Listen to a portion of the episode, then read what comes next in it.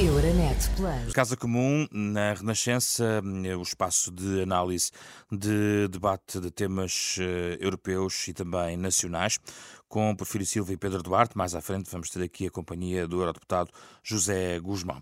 Vamos avançar para o uh, tema nacional. Estamos a marcar seis anos após a tragédia de Pedrógão Grande, depois de uma polémica em torno da ausência uh, de uh, responsáveis públicos na, no, no memorial, na, na, abertura do memorial de homenagem às vítimas dos incêndios. A verdade é que depois o Primeiro-Ministro e o Presidente da República estiveram juntos nesse momento. Interessa sobretudo aqui algumas algumas notas uh, que ficaram desse momento e também um olhar sobre uh, a forma como estes territórios continuam a um, estar ou não sob o foco da atenção, quer das políticas públicas, quer também dos portugueses. Começo por si, Pedro Duarte.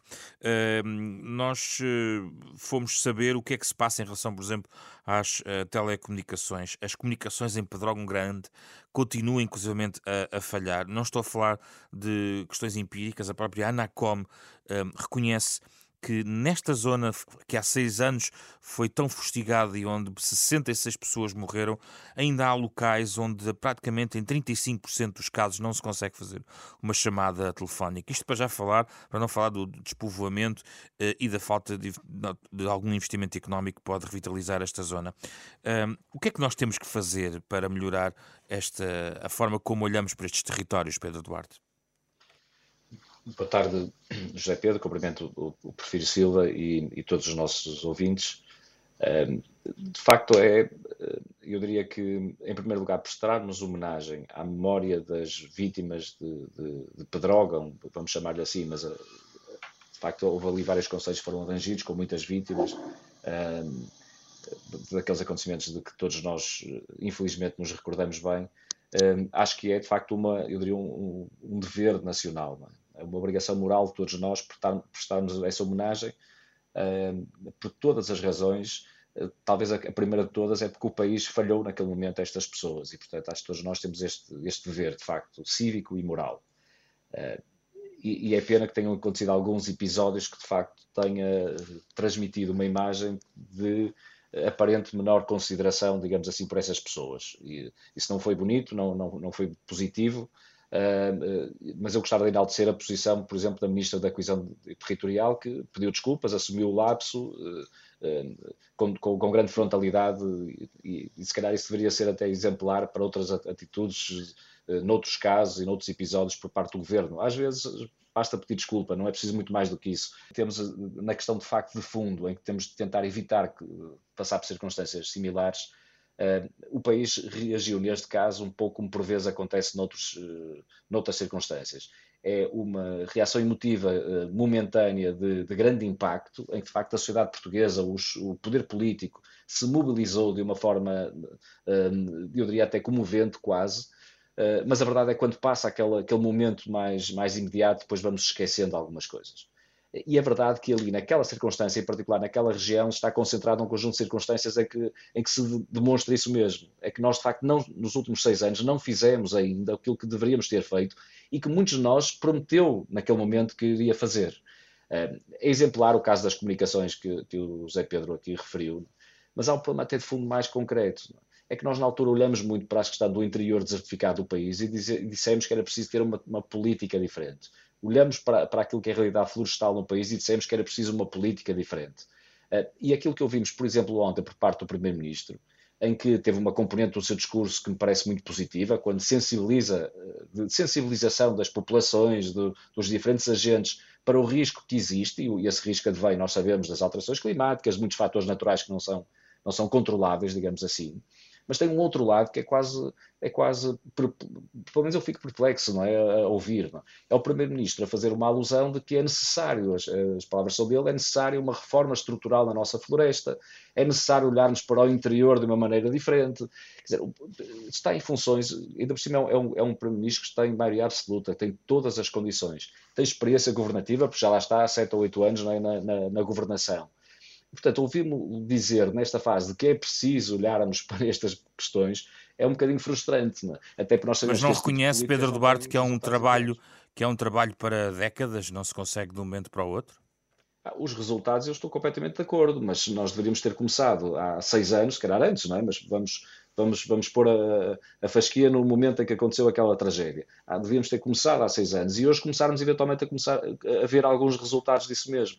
Ora, se nesta altura o Primeiro-Ministro ainda está a fazer uma, um apelo generalizado a que devemos uh, uh, ter, uh, ter esta preocupação, acho que é de facto muito curto desse ponto de vista. Vamos... E, e acontece, aliás, noutras áreas da nossa governação, infelizmente. Este é um governo que reage ao curto prazo, que vai gerindo o dia a dia, mas que infelizmente não está a projetar políticas para o futuro. Vamos ouvir Porfírio Silva. Porfírio Silva, uh, está esquecido este tipo de territórios, na sua opinião?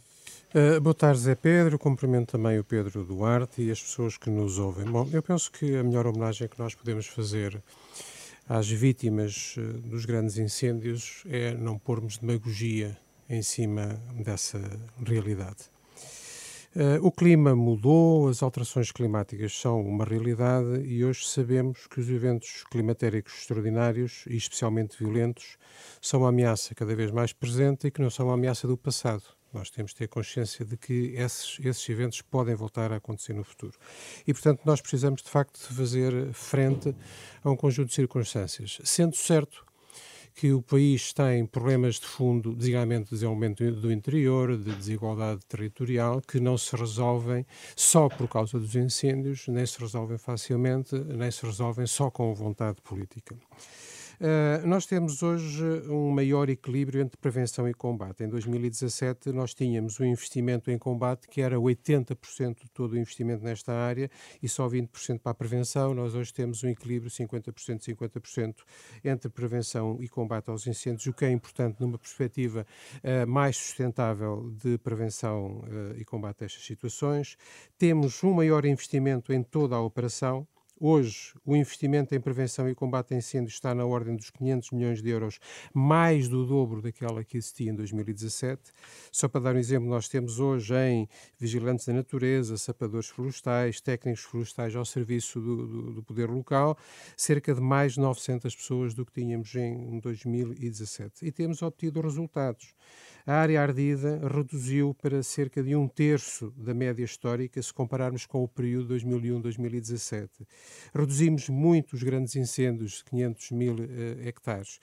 Uh, e, especificamente na zona do Pinhal Interior, uh, Hoje trabalha-se em maior profundidade numa gestão mais integrada dos, uh, dos territórios. Naqueles conselhos afetados pelos incêndios de junho de 2017, está em curso, por exemplo, o Programa de Transformação da Paisagem dirigido aos territórios de uh, floresta uh, vulnerável, que é um trabalho em profundidade, um trabalho lento, um trabalho de fundo. foram intervencionados 26 mil hectares em ações de gestão de combustível, por exemplo, com ações de fogo controlado, queimadas extensivas, portanto, técnicas uh, apropriadas à realidade daquelas terras, foram intervencionados mais de 18 mil quilómetros de rede viária florestal e foram realizadas mais de 500 ações de instalação e beneficiação de pontos de água. Ou seja, eu percebo que quem veja isto apenas do ponto de vista do ataque aos poderes públicos, uh, acho que não se está a fazer nada. Dizer sobre a reforma da floresta que não se está a fazer nada, uh, francamente, dá para perguntar em que país é que as pessoas vivem. Então, Há um problema, é um problema que é este. Parece que as pessoas só veem as coisas que estão todos os dias dias na, na, na, primeira página dos jornais, mas há muita coisa a acontecer, com envolvimento de muita gente. O governo nem é o responsável por todos os males, nem é o responsável por todos os bens, porque há envolvimento de muita gente, ações florestais, ações de produtores, uh, até de empresas, das autoridades locais. Há um trabalho de transformação lenta, uh, por exemplo, em conhecer, em, em, em cadastrar, todo um trabalho que tem evoluído, mas é claro que demora muito tempo a fazer e, portanto, uh, eu voltava ao princípio, acho que a melhor forma forma de demonstrarmos respeito por estas pessoas é não pormos demagogia em cima do problema. Então vamos a uma, uma, outra linha que tem a ver um pouco com a questão da desertificação em termos populacionais desta zona e, e a necessidade de fazer eh, florescer uma, uma, economia ainda baseada, e se calhar eventualmente essa poderá ser a estratégia baseada também nestes valores, nos valores dos ecossistemas e do, daquilo que os espaços florestais podem também uh, fornecer. Pedro Duarte, há mecanismos, uh, ainda é possível fazer mais? O que é que é possível fazer para que estes territórios uh, não estejam sujeitos a um fatalismo de não apenas de um certo esquecimento, mas também de desinvestimento e que economias possam florescer nestas zonas longe dos grandes centros urbanos? Sim, eu, permita-me, Zé Pedro, subscrever e sublinhar o que disse o, o Silva no, no, que diz respeito à, à, à, demagogia associada a este tipo de circunstâncias que devemos evitar ao máximo, assim como me parece que devemos evitar, pelo outro lado, que de repente, por razões de eh, quase clubísticas, é? enfiamos um pouco a cabeça na areia e, e não, não, não, não tínhamos capacidade para também ter uma análise crítica é? sobre, sobre a, a realidade em que, em que estamos inseridos. Nomeadamente neste caso, em que, por exemplo, esse, esse, exemplo que agora o José Pedro está, ou esse, essa circunstância, essa, se quisermos, em, em, a que se refere, que tem a ver com a desertificação do território, com o, o, o, a crescente uh, desigualdade do ponto de vista territorial que nós vemos no nosso país, é relativamente evidente precisamente para quem conhece o país e não, não fica só pelas, pelas primeiras páginas dos jornais ou pelo, pelos anúncios na, nas televisões e nas rádios. É? Acho que eh, o país, de facto, tem um problema estrutural, eh, que, que, que, não é um problema de, porque houve uma determinada ação errada ou uma omissão errada de um determinado governo. Eu bem sei que é um problema estrutural do país. O que eu digo é que o país, e pela natureza das coisas, quem está à frente do governo tem responsabilidades acrescidas, não tem feito nada para nada de, de significativo, bem entendido, para eh, alterar esta circunstância. Isto é algo que me frustra muito e que, repito, não, é, não estou a apontar o dedo a ninguém em concreto. É o problema de facto que o país ainda não assumiu que um, o país, para de facto ser, uh, uh, ser um país melhor em todos os aspectos, tem que ser um país mais equilibrado também do ponto de vista territorial. Está quase a dizer e, que os portugueses forças... desistiram de metade do país muitos deles vêm-se obrigados a isso, porque de facto nós olhamos para, para, para uma parte muito significativa do país, que aliás do ponto de vista territorial é bem mais do que metade até, eu diria, certo. Que, que está desse ponto de vista com cada vez menos oportunidades, quer do ponto de vista económico desde logo, quer do ponto de vista da, do, da prestação de serviços públicos ou do acesso a serviços públicos, do ponto de vista de, de, de, outro tipo de qualidade de vida que, de facto, infelizmente, se vai perdendo e, portanto, todos os incentivos do ponto de vista pessoal, familiar, profissional, etc., para e, as pessoas. E fiscal, é pode se ser feito mais? Estou, a, a medidas fiscais podem atrair. Essa é, um, é um, uma ferramenta que não tem sido usada ou que tem sido usada e não tem resultado? Qual é a sua perspectiva? É, acho, acho, que sozinha tem-se visto, tem havido algumas tentativas a esse respeito, tem tido muito pouco resultado. Porque se não for, e não digo que ela seja errada, tem que ser complementar uh, uh, com outro tipo de, de, de medidas. É? E tem que ser, de facto, eh, atenção, que fique claro, eu sei que é uma reforma muito difícil, é uma reforma estrutural. Eu, eu não, não, queria, não estou a falar da conjuntura política, não, é? não me interpretem mal, mas é de facto um problema que, se nós não começarmos a fazer alguma coisa ou a tentar fazer alguma coisa, de facto a tendência vai continuar a ser esta. E tem sido uma tendência errada. Cada vez o país é mais centralista, somos dos países mais centralistas da Europa, não, não tínhamos dúvidas nem ilusões quanto a isso. E temos muita dificuldade uh, em ter uma política que fuja àquilo que hoje em dia, até por razões eleitorais, infelizmente, como as pessoas se concentram em determinado tipo de centros urbanos, as políticas públicas de repente eh, viram-se para onde estão os nichos eleitorais. E isso tem uma tendência que de facto só vai agravar os problemas. Porfírio Silva, o que é que pode ser feito mais para ajudar estas economias nestas zonas? Eu sou muito sensível ah, à ideia de quem conhece e quem não conhece o país e as realidades concretas. Eu, talvez o Pedro Duarte imagine que eu seja nado e criado em Lisboa, mas eu sou de Aveiro, de uma zona rural do Conselho de Aveiro, sou filho de agricultores. Infelizmente, os meus pais faleceram ambos no ano passado e, portanto, ah, eu estou agora bastante próximo do problema dos pequenos produtores que têm várias pequenas peças de floresta espalhadas uh, em, em, zonas de fraco acesso, com dificuldade de, de, de, transformar essas, essas pequenas explorações em qualquer coisa de aceitável do ponto de vista da sustentabilidade do território e da, e da economia. E, e, e, conheço este caso em concreto, este, este problema em concreto, bastante de perto, e o que eu vejo principalmente é que nós precisamos de mudar alguma coisa em termos de organização, uh, de organização do território. Por exemplo, as associações florestais que existem em vários pontos do país e que fazem um trabalho notável são uma resposta absolutamente necessária para nós uh, largarmos aquele idealismo, aquela utopia de que uh, um pequeno produtor com três ou quatro bocadinhos de terra espalhados no território consegue fazer disso alguma coisa em termos, em termos de, de viabilidade económica.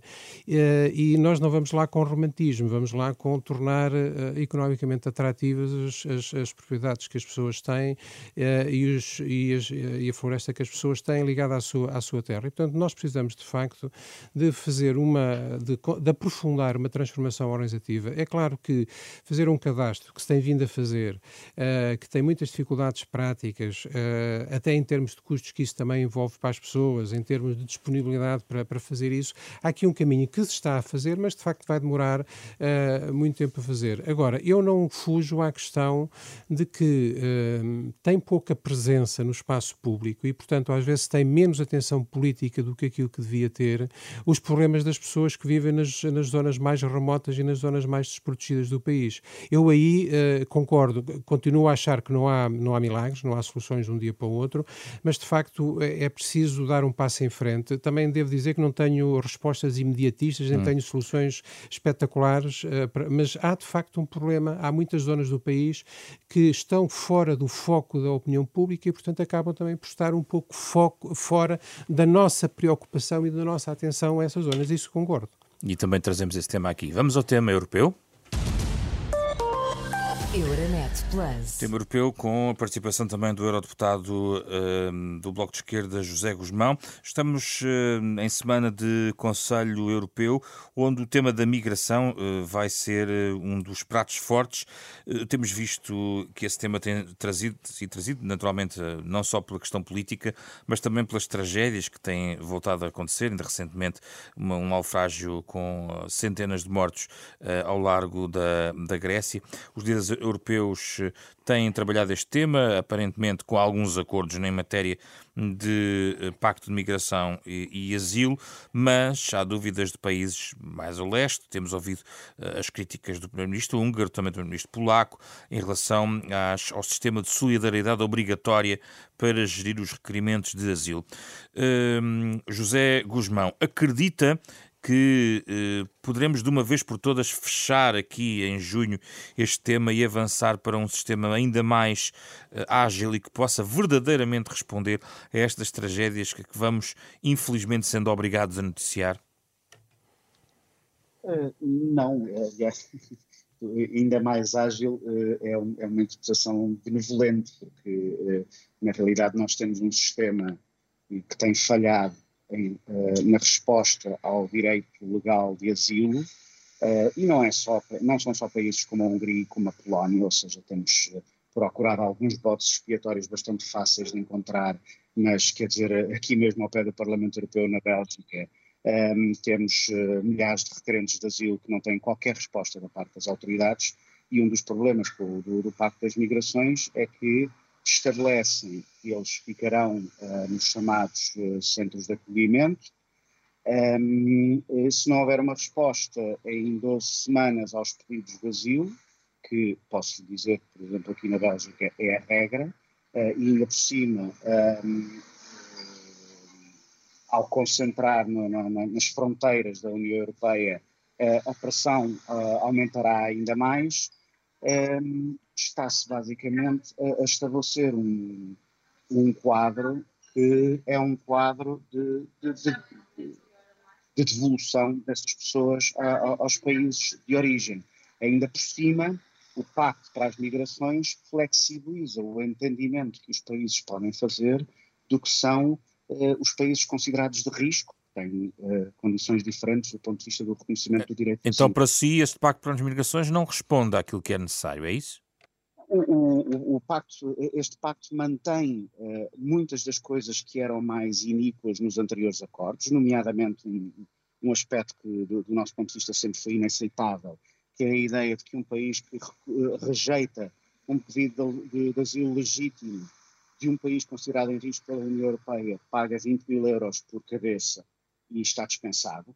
Ou seja, é a ideia de que existe um preço para o cumprimento de obrigações de direito internacional que são todos os países da União Europeia aderem, e, enfim, que são um princípio básico de, de respeito pelos direitos humanos, e depois a questão uh, do reconhecimento do, do, do, dos pedidos de asilo e do incumprimento por parte dos Estados-membros da União fica totalmente por resolver.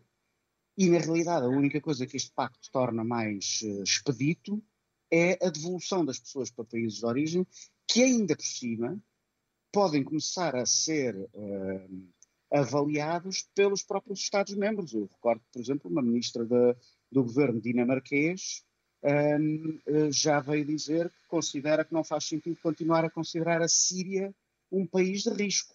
Só para termos uma ideia uh, de, de, como estão as coisas do ponto de vista da, da, da postura do, do, dos Estados-membros em relação ao respeito pelo, pelo, direito internacional e pelos direitos humanos. E, portanto, não há, desse ponto de vista, nenhum uh, progresso. E há, aliás, opções orçamentais que estão neste momento em debate, a propósito das linhas orientadoras para o Orçamento de Estado, para, de, de Estado não, do Orçamento Comunitário para 2024, em que o que está previsto é um aumento da dotação para a agência Frontex, mesmo depois de ter havido um relatório do, do OLAF, do Organismo Antifraude da, da, da União Europeia, que denuncia violações dos direitos humanos e oculta uh, ocultação de informação às instituições europeias ou mesmo, uh, em, algumas hum. instâncias, informação falsa prestada às instituições europeias pela Frontex. Já volto, já volto a si, José Guzmão. Vamos ouvir aqui as opiniões do Pedro Duarte e do Porfírio Silva em relação a este tema, que é um dos temas centrais do Conselho Europeu uh, deste, do final desta semana. Pedro Duarte, a mesma questão, a forma como estes acordos, este pacto está montado, responde e pode eh, por um lado, responder às inquietações daqueles que se opõem e aqueles que mais precisam de estrutura para eh, enfim, responder a estas vagas, nomeadamente no, na fronteira sul do Mediterrâneo? É, é, um tema extraordinariamente difícil, não vale a pena nós fugirmos a essa, a essa realidade. E, é um tema que de facto não se pode esgotar em ações proclamatórias, vamos dizer assim. Não é?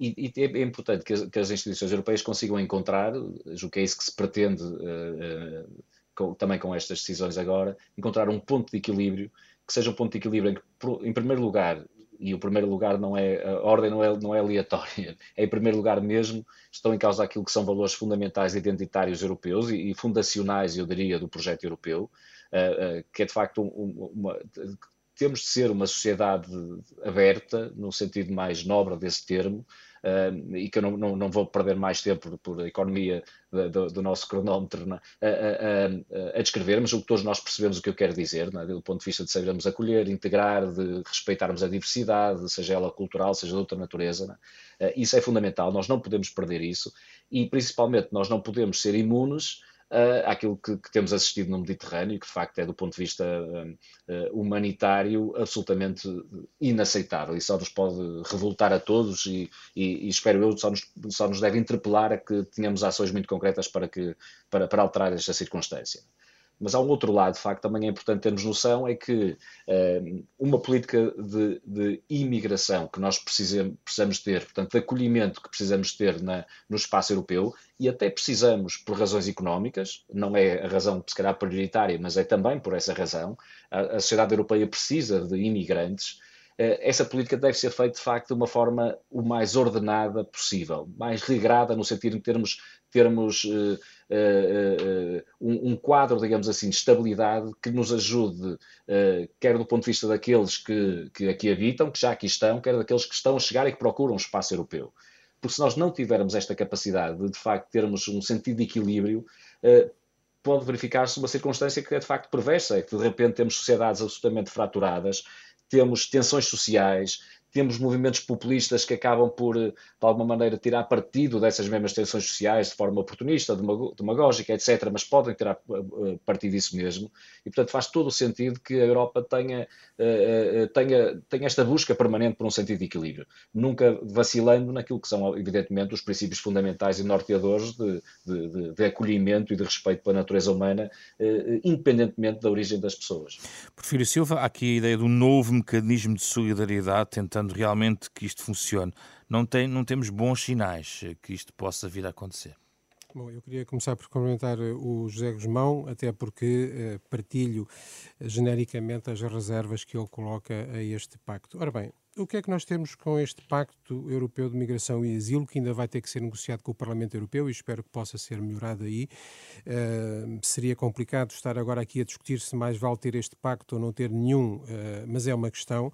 Mas, de qualquer maneira, nós continuamos na, na senda da tentativa dos países da União Europeia e de outros, não é só os países da União Europeia, de, de alijar as responsabilidades que nos cabem pelo direito internacional e pagar a outros países para serem eles a suportar aquilo que era a nossa obrigação pelo direito internacional. E, no fundo, nisto tudo há um problema político de fundo e um problema cultural de fundo que é uma retórica daqueles que gostariam que a Europa fosse uh, uma Europa fortaleza e gostariam que nós arranjássemos sempre maneira de não não cumprir as nossas obrigações humanitárias à luz do direito internacional, que é dar a ideia de que nós somos os desgraçadinhos, que somos aqueles que no mundo todo mais sofrem porque mais refugiados recebem. Isso não é verdade. Uh, na lista dos 10 países com mais refugiados, só há um país europeu, que é a Alemanha. No mundo, 76% dos refugiados estão em países cujas economias são, são das mais pobres eh, do mundo. No Líbano, uma em cada sete pessoas é um refugiado ou uma pessoa à procura de proteção internacional. Na Jordânia, uma em cada 16 pessoas. E, portanto, há aqui também um discurso político. Isto, no fundo, é um problema político, é um problema cultural, é um problema de uma Europa que cada vez mais uh, se afasta de, de, de uma ideia de solidariedade internacional que aqui há umas décadas atrás tinha alguma valência uh, no espaço europeu, uh, e há um problema político que é nós, de facto, uh, querermos alijar responsabilidades em relação a, a, a, instrumentos legais internacionais que existem, das quais nós somos subscritores e em relação aos quais temos, temos responsabilidades. Um exemplo muito concreto para ver que há na base de tudo isto um problema político, um problema de espírito de discriminação. Nós recebemos uh, vários países europeus, muitos refugiados da Ucrânia quando começou o, o, a, a, agressão, a agressão russa, a invasão russa. Uh, aqueles que agora dizem ah, é preciso ter cuidado porque depois vêm para cá pessoas que não partilham a nossa cultura, não partilham os nossos hábitos, uh, no fundo estão a dizer que gostariam de dizer que um refugiado ucraniano é uma pessoa pela qual nós temos de ter consideração, mas se for um refugiado sírio, uh, paciência. Quer dizer, há aqui um problema realmente. Eh, parece que a Europa está a perder a alma. Quer dizer, a ideia de que nós temos responsabilidades pelo, pelos direitos humanos para todo o mundo parece que se está a perder. Porque esse era, eh, obrigado, Professor Silva, porque esse era um tópico que eu queria levantar junto do José Guzmão para fechar. O remate tem que ser muito rápido, José Guzmão, mas de facto, uma Europa que se viu confrontada com uma crise migratória relacionada com a guerra, ainda está, um, que lição deveria transpor, transplantar para todo este processo do Pacto das Migrações? Muito rapidamente. É muito rápido, até porque o Prefeito Silva, e cumprimento o e o Pedro Duarte, eh, disse duas coisas que eu acho que são muito importantes. Um, a primeira é que, no caso da Ucrânia, tem havido uma política de acolhimento exemplar. Uh, quer na entrada das fronteiras na União Europeia, quer na integração de todos esses refugiados uh, nos Estados-membros, no acesso aos seus serviços públicos e por aí afora. enfim, não tem sido sem problemas, mas tem sido muito bem uh, conduzida. E isso mostra que essa política é possível, sendo que, aliás, a Ucrânia já era uma, o maior ponto de origem de, de, de, migrantes para o espaço europeu antes da guerra, antes da, da, da, da invasão da Rússia. Um, e, portanto, é óbvio e aliás está presente eh, no discurso de muitos representantes, inclusive representantes do PPE, do grupo principal da direita, o Nuno Melo ainda recentemente num debate falava sobre isso, que é este discurso dos valores e da cultura europeia, que no fundo é um discurso que discrimina em função das uh, proveniências do, do, do, dos migrantes. O segundo ponto que eu gostaria de Muito rapidamente. É estou absolutamente de acordo com o Pedro Duarte quando ele fala da importância de ter um sistema regrado e controlado de gestão dos fluxos migratórios. O problema é que o que nós temos e que continuaremos a ter com este Pacto das Migrações não é isso. É um sistema de bloqueio de refugiados e imigrantes que leva à imigração ilegal. É esse o problema. E, e, e, na realidade, a única coisa que fica mais expedita com este pacto das migrações é a devolução de refugiados uh, aos seus uh, países de origem, mesmo que não tenha havido uma resposta fundamentada das autoridades dos países de acolhimento. Muito bem, vamos ficar.